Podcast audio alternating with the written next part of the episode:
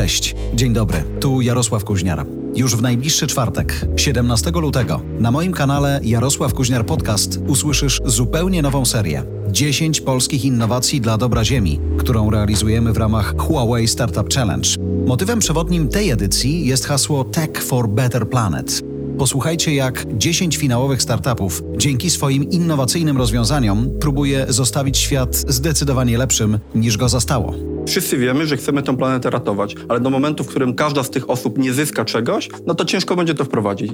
W XVI wieku konopia była przymusowo uprawianą rośliną przez rolników, inaczej były nakładane na nich kary, ponieważ można było ją przetwarzać na żywność, włókno, tworzono z tego maszty do statków, liny. Zapraszam na Jarosław Kuźniar Podcast. Do usłyszenia.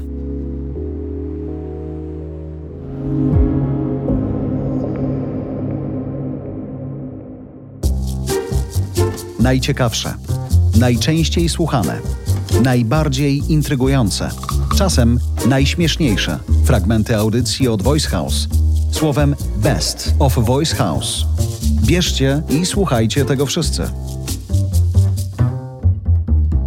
English Pro. Olga Pietrykiewicz. Wracamy do Harvey Spectera, czyli głównego bohatera legendarnego serialu Suits. Pytanie na początek. Jarek, dlaczego Harvey Specter? Dlaczego my w ogóle o tej postaci Bo rozmawiamy my w jesteśmy złymi ludźmi i on jest naszym idolem, bo my lubimy złych ludzi, szczególnie w serialach. Dobrze, to ja już spieszę Państwu z wyjaśnieniem przez- nieco przyznaj, bardziej tak profesjonalnym, ponieważ scenarzyści Suits zrobili niemałą rzecz i pokazali całemu światu, jak wygląda naturalny, mocny i zniuansowany język angielski w biznesie. Ja jestem naprawdę z ciebie dumny. Zniuansowany. Olga. No Ty hej, widzę, uczę że się. albo poszłaś na studia języka No. polskiego, albo co, filologia polska, specjalność podcasting. Proszę bardzo, nie mogę się doczekać kolejnych nowych słów. Proszę bardzo, Też oświeć jestem nas. z siebie dumna, ale dzięki nim możemy, cytując ostatni odcinek, have all the shades of I don't give a fuck about... Shit było.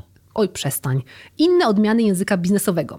I teraz możemy skupić się po raz ostatni na nowojorskich idiomach i nie tylko, Mhm. oczywiście. Przypomniałem sobie, że ostatnio reklamując nasz odcinek powiedziałem do naszych słuchaczy weźcie i puśćcie w aucie jadąc na ferie, Mhm. bo akurat taki sezon się zaczął.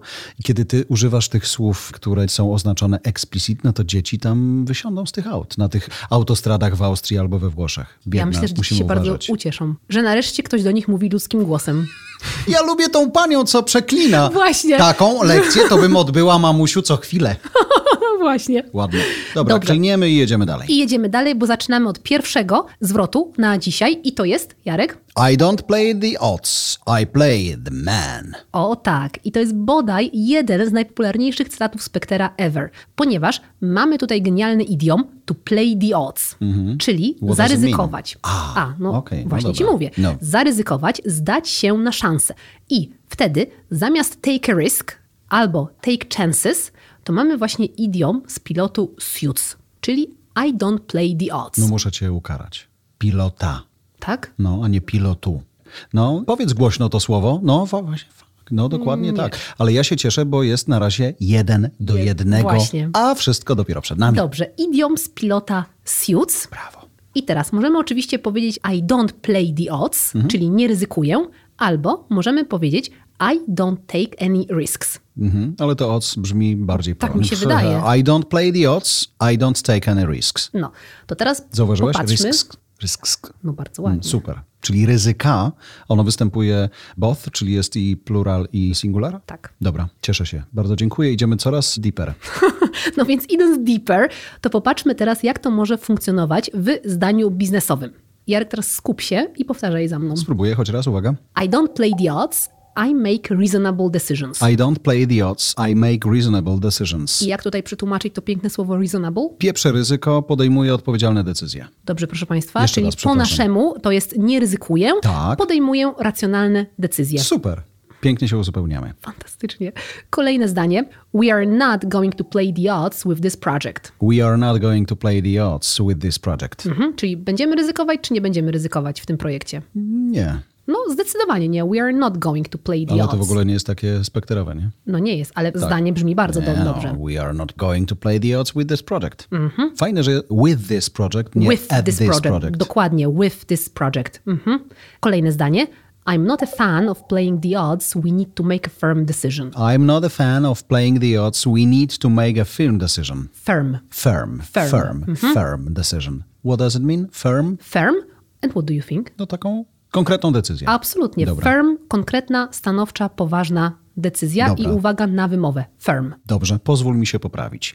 I'm not a fan of playing the odds. We need to make a firm decision. Mhm. I bardzo mi się podoba, jak twój akcent jednak schodzi troszeczkę bardziej w stronę amerykańskiego. Super. Dziękuję Studiu Wondery za to, że dają mi posłuchać dobrych audycji, a ja dzięki temu mogę później usłyszeć pół pochwały w swojej własnej audycji. Jedną czwartą. Nie przesadzajmy. Dobrze, czyli mamy nasze wyrażenie I don't play the odds, I play the man. I teraz kolejne, które chciałam poruszyć, jest troszeczkę dłuższe, ale Jarek, ty dasz radę spokojnie. Próbujmy. Have goals so big you get uncomfortable telling small-minded people. O, oczywiście, have goals so big you get uncomfortable telling small-minded people. I teraz, w tym cytacie nie byłoby nic nadzwyczajnego, bo przecież takie słowa jak goals czy uncomfortable są oczywiście na porządku dziennym w biznesie, ale proszę zwrócić uwagę na wyrażenie small-minded people. I to jest właśnie ten nowojorski sznyt, ten taki czysty, casualowy język biznesowy zawarty w jednej frazie. No bo Harvey nie powie nam stupid people.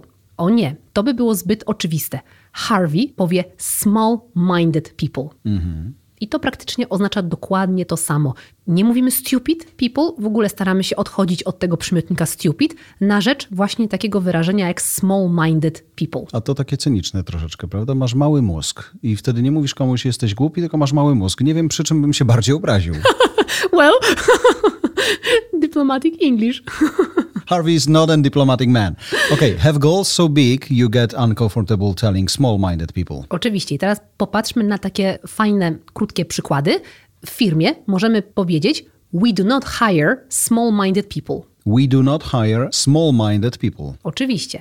No Albo, wiesz, small-minded no brzmi już tak troszeczkę, to brzmi mniej nie no, boleśnie. brzmi troszeczkę mniej offensive niż stupid. To musisz przyznać. Że we don't hire small-minded people, but let's check at the other side of the street. Na przykład.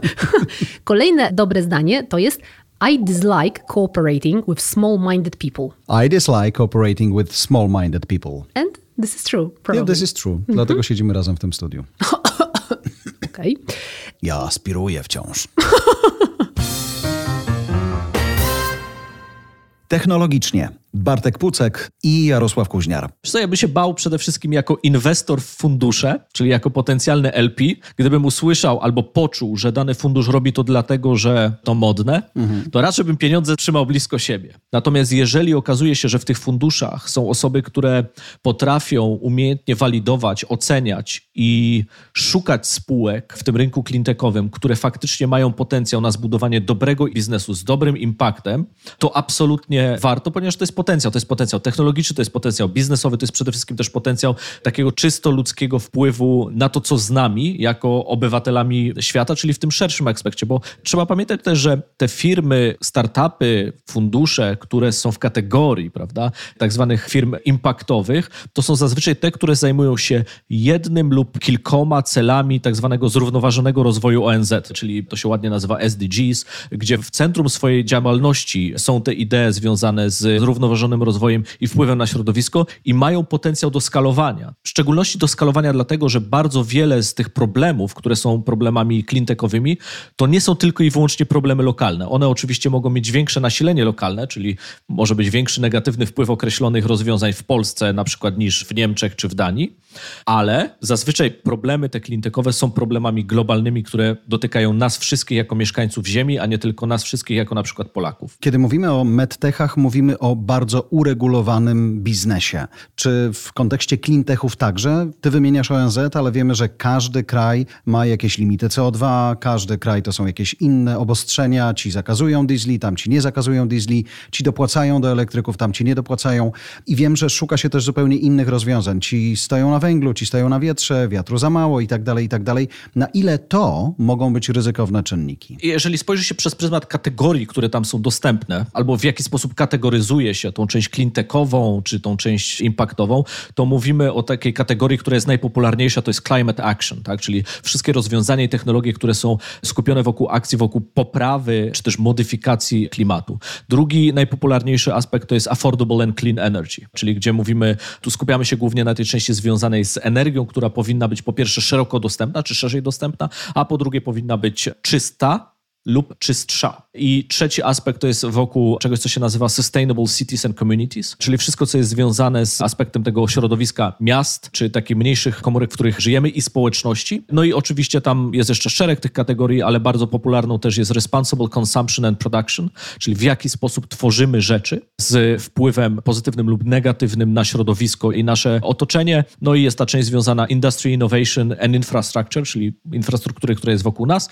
I ostatnia, znaczy ich jest szereg, bo tam jest jeszcze Zero Hunger i tak dalej, i tak dalej, ale jedna z tych, które są jeszcze popularne, to jest Good Health and Well-Being, tak? dlatego, że to jest jeden z tych, gdzie ta część cleantechowa może mieć ogromny wpływ również na nasze zdrowie osobiste, gdzie jest ten styk pomiędzy medycyną, ale też wpływem cleantechu i środowiska na nasze samopoczucie i nasze zdrowie. Szczególnie rzeczywiście w covid i przy okazji takich miast jak Pekin czy indyjskich miast bardzo wyraźnie było widać, jak zanieczyszczone powietrze może wpływać na nasze płuca, które już osłabione, dostając wirusa, mogą się mieć jeszcze gorzej, ale jak nawet popatrzymy na te spółki, o których w tej naszej audycji chcielibyśmy pogadać, mamy Syntoil, mamy Sunroofa, mamy Early między innymi i patrząc po pieniądzach, które trzeba wyłożyć, to z ogromnym szacunkiem do każdej z tych spółek, ale myślę sobie Early, ok, czujniki, ale wiemy, że w Syntoil musisz wyprodukować maszynę, która te opony zamieni w specjalny preparat. Kiedy mówimy o Sunroofie, to też są jakby technologie, całe dachy do zamontowania, różne nakłady inwestycyjne. Rok do roku, czyli 21 do 20, zarówno liczba i tych impaktowych czy cleantechowych unicornów podwoiła się rok do roku i pieniądze, które płyną do tego sektora, również podwoiły się rok do roku globalnie.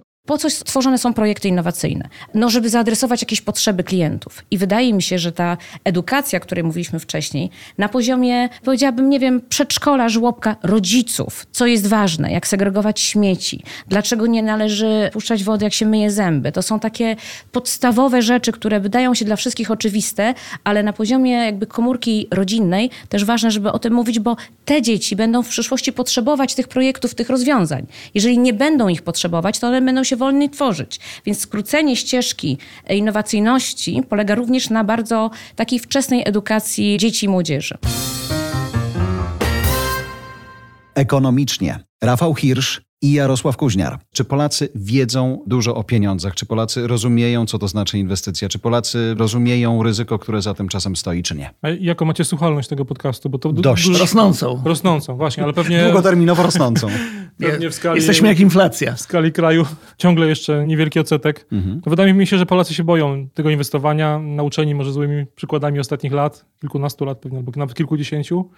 Więc ta wiedza jest skromna i zawsze mówimy, że edukacja szwankuje, nie? Mhm. A może nie powinni, może właśnie powinni myśleć długoterminowo, oswaja się z ryzykiem i widzieć, że to, co robią, daje zyski. Ceną tych zysków jest właśnie to ryzyko i to ryzyko trzeba akceptować. I... Ale co, pokutuje to, że wiedzieliśmy, że mamy etat, że firma o nas dba, że państwo o nas dba, że ZUS o nas będzie dbał, aż przyszedł kiedyś Pawlak i powiedział, że on to tam o ZUS-ie w ogóle czule nie myśli, tak? Skąd I się bierze to, że nie też, wiemy? Powiedział też, że chyba warto w dzieci inwestować i z tego będzie miał emeryturę. Skąd się bierze nasza niewiedza? Nie wynosimy tego z domu, nie? Uczyli was rodzice, co robić z pieniędzmi? Nie, czy... mnie tylko tabliczki mnożenia pod pasem. No to bardzo ważne, to już podstawy masz. Y, podstawy masz. I właśnie nie ma chyba takiej tradycji edukowania ludzi, tak? Z pokolenia na pokolenie i, i dbania o te pieniądze. No i też wydaje nam się chyba, chyba wszystkim i pewnie wam też, pewnie z tym w sumie też walczycie, że, że to jest trudne, drogie, skomplikowane i dla ekspertów, nie? Gdzieś tam gdzieś goście w garniturach z krawatami, oni, oni za tym stoją, więc trzeba mieć wiedzę. Wiesz co, w innej audycji z Bartkiem Buckiem ostatnio rozmawialiśmy o tym, że w sumie technologia wprowadza inwestowanie także pod strzechy, że dzisiaj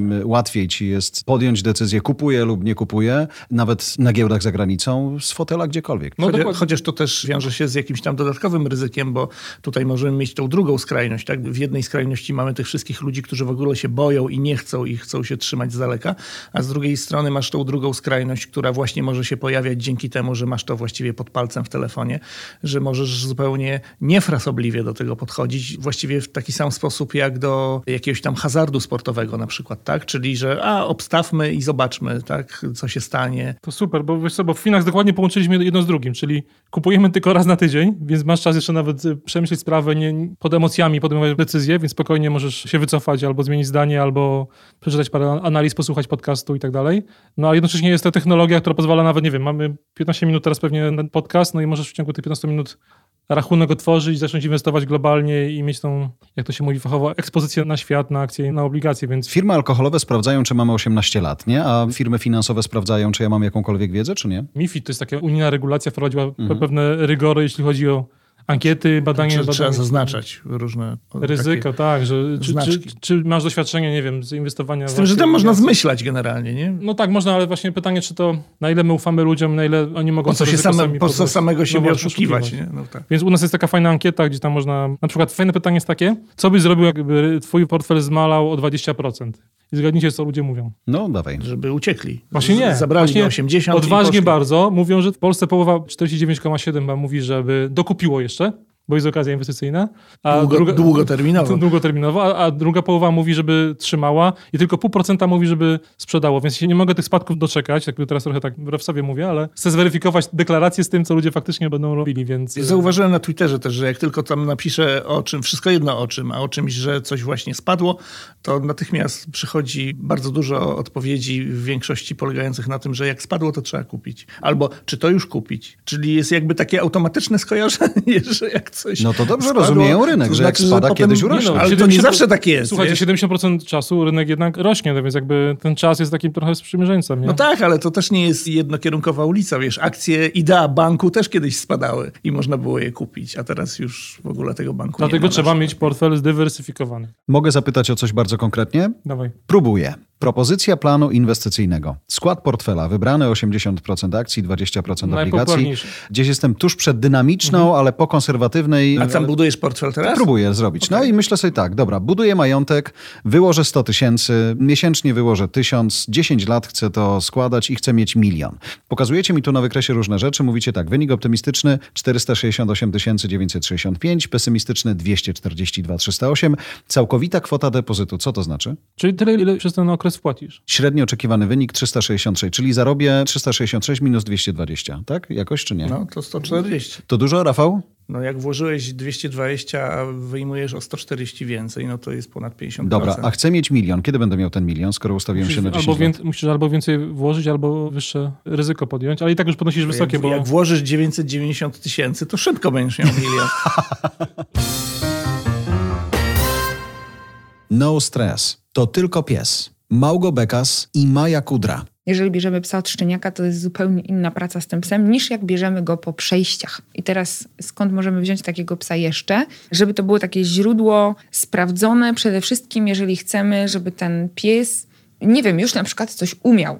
Nie? Żeby on umiał żyć normalnie z ludźmi, bo to jest mega ważne, żeby pies, jak przebywa gdzieś i czeka na swój nowy dom, to fajnie jest, jeżeli on ma jakieś warunki, mhm. których może się do tego życia dostosowywać, czyli ma regularne wyjścia na spacer, ma regularne spotkania z psami, z ludźmi, gdzieś tam jest uczony jakiś podstaw przede wszystkim mhm. współpracy z człowiekiem, bo często te zwierzęta, które są w schroniskach, one mają albo jedno wyjście na tydzień z jakimś tam, wolontariuszem. Wiem, wolontariuszem czy opiekunem mhm. w schronisku, no albo jeszcze rzadziej, nie? I też w schroniskach jest sytuacja, w której tych psów jest bardzo dużo i one tej mają bardzo skrajnie niezaspokojone potrzeby kontaktu z człowiekiem, wyjścia, eksploracji swobodnej, więc mimo tego, że te boksy są super nowoczesne i tak dalej, no to te psy jednak są w hermetycznym, takim zamkniętym środowisku, mhm. często pozbawione bodźców, a tylko przez doświadczenie mogą się uczyć, w związku z tym taki pies będzie zupełnie inaczej przystosowany dostosowany do życia niż na przykład pies, który mieszka w domu tymczasowym, w jakimś takim azylu, w którym jest tych psów znacznie mniej.